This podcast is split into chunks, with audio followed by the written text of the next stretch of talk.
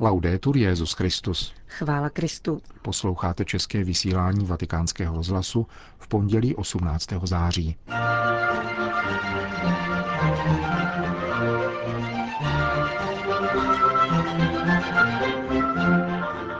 Nemodlit se za všechny vládní představitele je hřích, kázal dnes papež František při raním v kapli domu svaté Marty. Petrův nástupce adresoval zvláštní list japonským biskupům.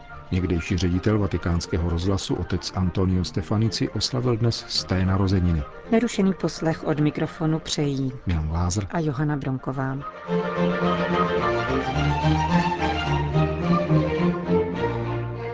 Zprávy vatikánského rozhlasu. Vatikán. Křesťané mají svoji modlitbou doprovázet politiky i ty chybující, kázal papež František při dnešním ši svaté v kapli domu svaté Marty. Modlitbě vybídnul také samotné politiky, protože jinak hrozí, že se uzavřou do svojí skupinky. Uvědomuje-li si vládce svoji podřízenost lidu i Bohu, pak se modlí. Petrův nástupce si vzal podnět z dnešních liturgických čtení. V prvním radí svatý Pavel Timotejovi, aby se modlil za všechny, kdo mají moc. V evangeliu jeden vládní představitel, setník, prosí za svého nemocného služebníka. Měl jej rád, včetně jeho lidu, ačkoliv sám byl cizinec. Tento muž cítil potřebu se modlit, řekl papež, ale nejen kvůli tomu, že k dotyčnému pocitoval náklonnost. Uvědomoval si také, že není pánem všeho a není poslední instancí. Věděl, že nad ním je někdo jiný, kdo poroučí. Měl podřízené, vojáky, ale i on sám byl v postavení podřízeného. A to jej přimělo prosit o pomoc. Vládce, který se to uvědomuje, se modlí.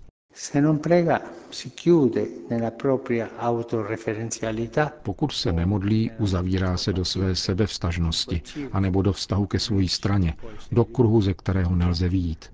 Uzavře se do sebe sama. Uvidí-li však opravdové problémy, uvědomí si svoji podřízenost tomu, kdo má větší moc než on. Kdo má větší moc než vládce?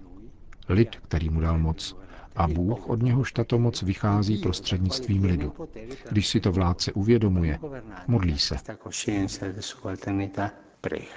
Modlitba vládce je modlitbou za obecné dobro lidu, který mu byl svěřen. Pokračoval papež a zmínil, jak se mu při jednom rozhovoru jistý vládní představitel svěřil, že každý den, i když je hodně zaneprázdněn, tráví dvě hodiny mlčky před Bohem. Potřebuje prosit Boha o milost, dodal, aby mohl vládnout dobře jako Šalamoun, který od Boha nežádal zlato či bohatství, nýbrž moudrost k dobrému vládnutí. Vládní představitelé, řekl dále svatý otec, mají prosit pána o tuto moudrost. Je velice důležité, aby se modlili a prosili pána o vědomí svojí podřízenosti Bohu a lidu, neboť moje síla spočívá tam a nikoli v malé skupince nebo ve mně samotném. Tomu, kdo namítne, že je agnostik či ateista, papež vzkázal. Nemůžeš-li se modlit, konfrontuj se se svým svědomím, s těmi, kdo jsou v tvém lidu moudří, ale nezůstávej sám s malou skupinkou svojí strany. To je sebevstažnost, podotkl svatý otec. V prvním čtení vybízí Pavel k modlitbě za krále, aby mohli vést život pokojný a klidný v opravdové zbožnosti a počestnosti, Papež k tomu však poznamenává, že učinili vládce něco, co se nelíbí, je kritizován. V opačném případě je chválen. Je ponecháván se svou stranou s parlamentem. No, ne, já jsem ho volil, volil jsem jej. Já jsem ho nevolil, ať si dělá své. Nikoli, my nesmíme ponechat vládnoucí představitele samotné. Máme je provázet modlitbou. Křesťané se mají za vládce modlit. Někdo řekne, ale otče, jak se mám modlit za toho, který dělá tolik špatností. Tím více to potřebuje. Modli se a čiň pokání za vládce. Přímluvná modlitba, jak krásně říká Pavel, abychom mohli vést život pokojný a klidný. Když je vládce svobodný a může vládnout v míru, má z toho prospěch všechen lid. V závěru pak vybídnul ke zpytování svědomí. Prosím vás, každý si dnes vezměte pět minut, ne víc. Komu je svěřena vláda, ať se zeptá, modlím se k tomu, kdo mi prostřednictvím lidu dal moc, a komu ne, ať se ptá, zda se modlí za vládce. Ale nikoli říci si, Za toho a toho se budu modlit, protože mi vyhovují a potřebují to víc než tamten. Modlím se za všechny vládce. A když při zpytování svědomí zjistíte, že se za vládce nemodlíte, jděte se vyspovídat, protože nemodlit se za vládce je hřích. Končil papež František svoje ranní kázání v kapli domu svaté Marty.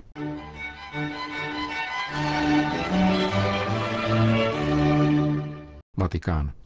Ve společnosti chorobně se zabývající prací a výdělkem má být církev solí a světlem, napsal papež František japonským biskupům v dlouhém listě, kterým doprovází pastorační návštěvu kardinála Fernanda Filoniho v této ostrovní zemi.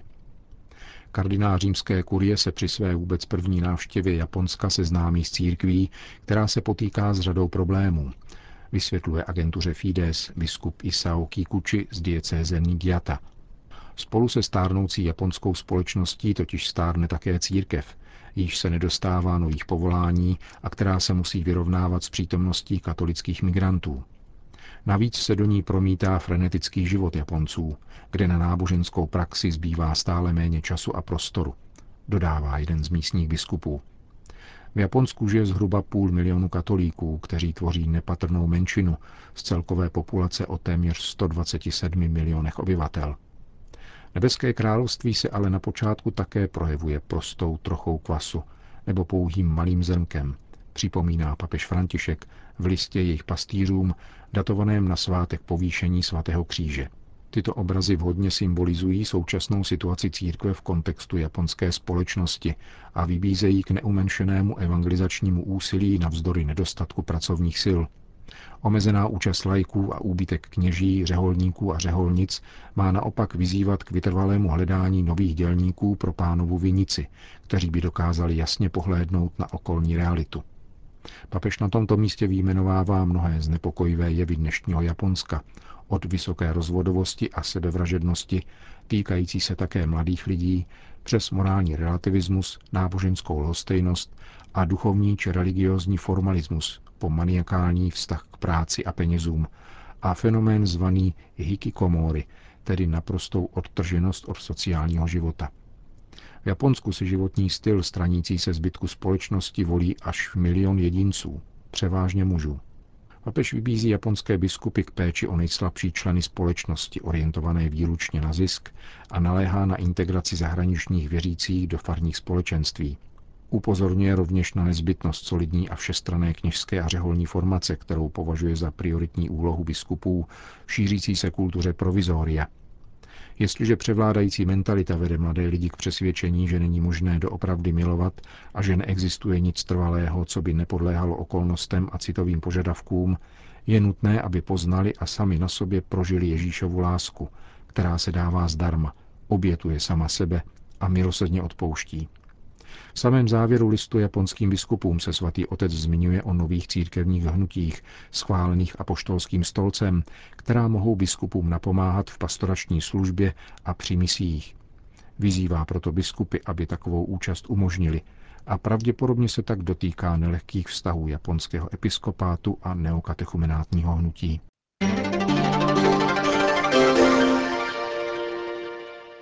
Vatikán. Té narozeniny dnes oslavil otec Antonio Stefanici, někdejší ředitel vatikánského rozhlasu, který se v 50. a 60. letech minulého století významně přičinil o technický rozvoj naší rozhlasové stanice. Prostřednictvím státního sekretáře mu poblahopřál také papež František. Pater Stefanici byl jmenován ředitelem vatikánského rozhlasu jako velice mladý. V 35 letech vystřídal ve vedení otce Sokorsiho, jeho prvním úkolem bylo vybudovat velké vysílací centrum pro mezinárodní krátkovlné vysílání v Santa Maria di Galeria. O jehož založení bylo rozhodnuto už dříve. To se pak stalo hlavním nástrojem k celosvětovému šíření programů vatikánského rozhlasu v mnoha nejrůznějších jazycích a na všech kontinentech.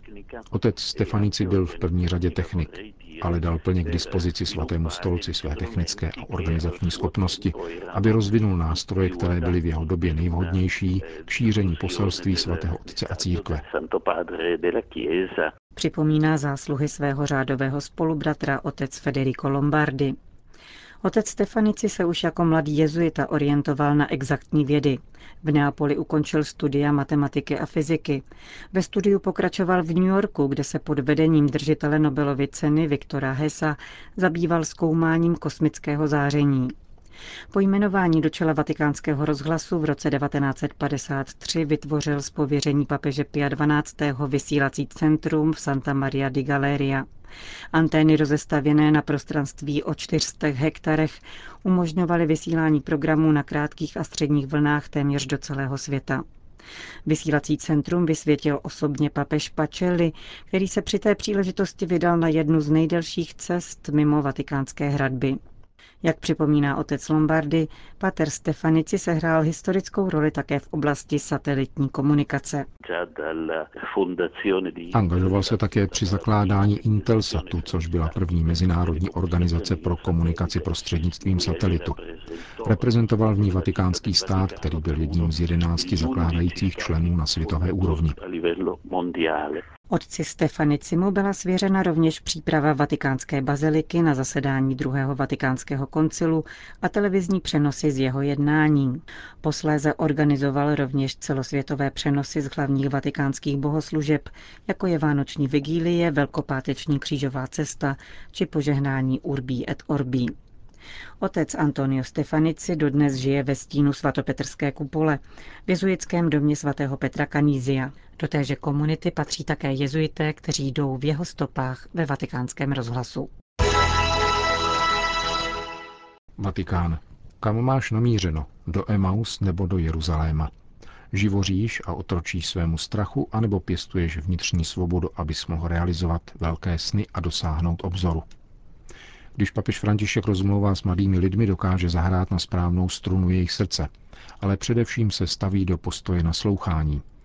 Projevilo se to také minulou neděli, kdy do vatikánské auly Pavla VI. pozval více než 500 dospívajících z italského kraje Marke, doprovázených františkánskými řeholnicemi a řeholníky – Příležitostí se stala již 20. oslava na zahájení pastoračního roku mládeže v Loretu, která začala v sobotu večer na Mariánském poutním místě a v neděli se přesunula do Vatikánu.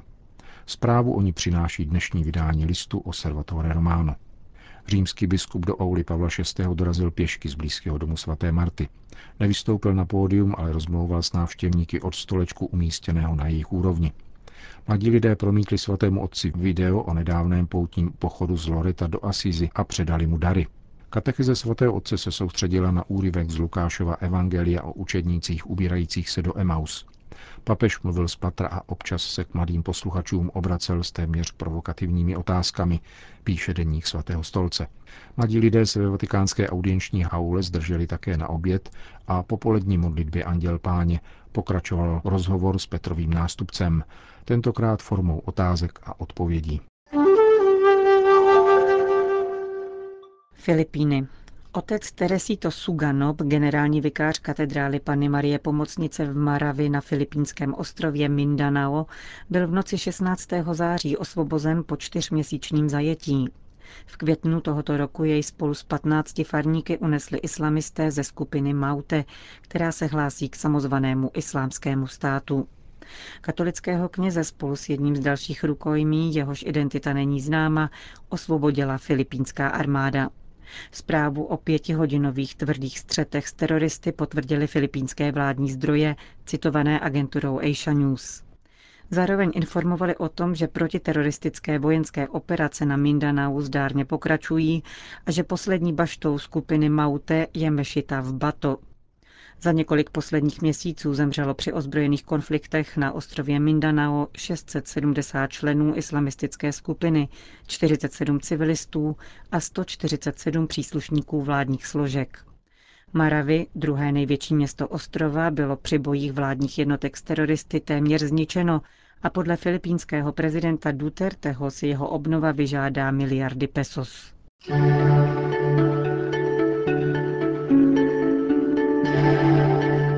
Končíme české vysílání vatikánského rozhlasu. Chvála Kristu. Laudetur Jezus Christus. thank you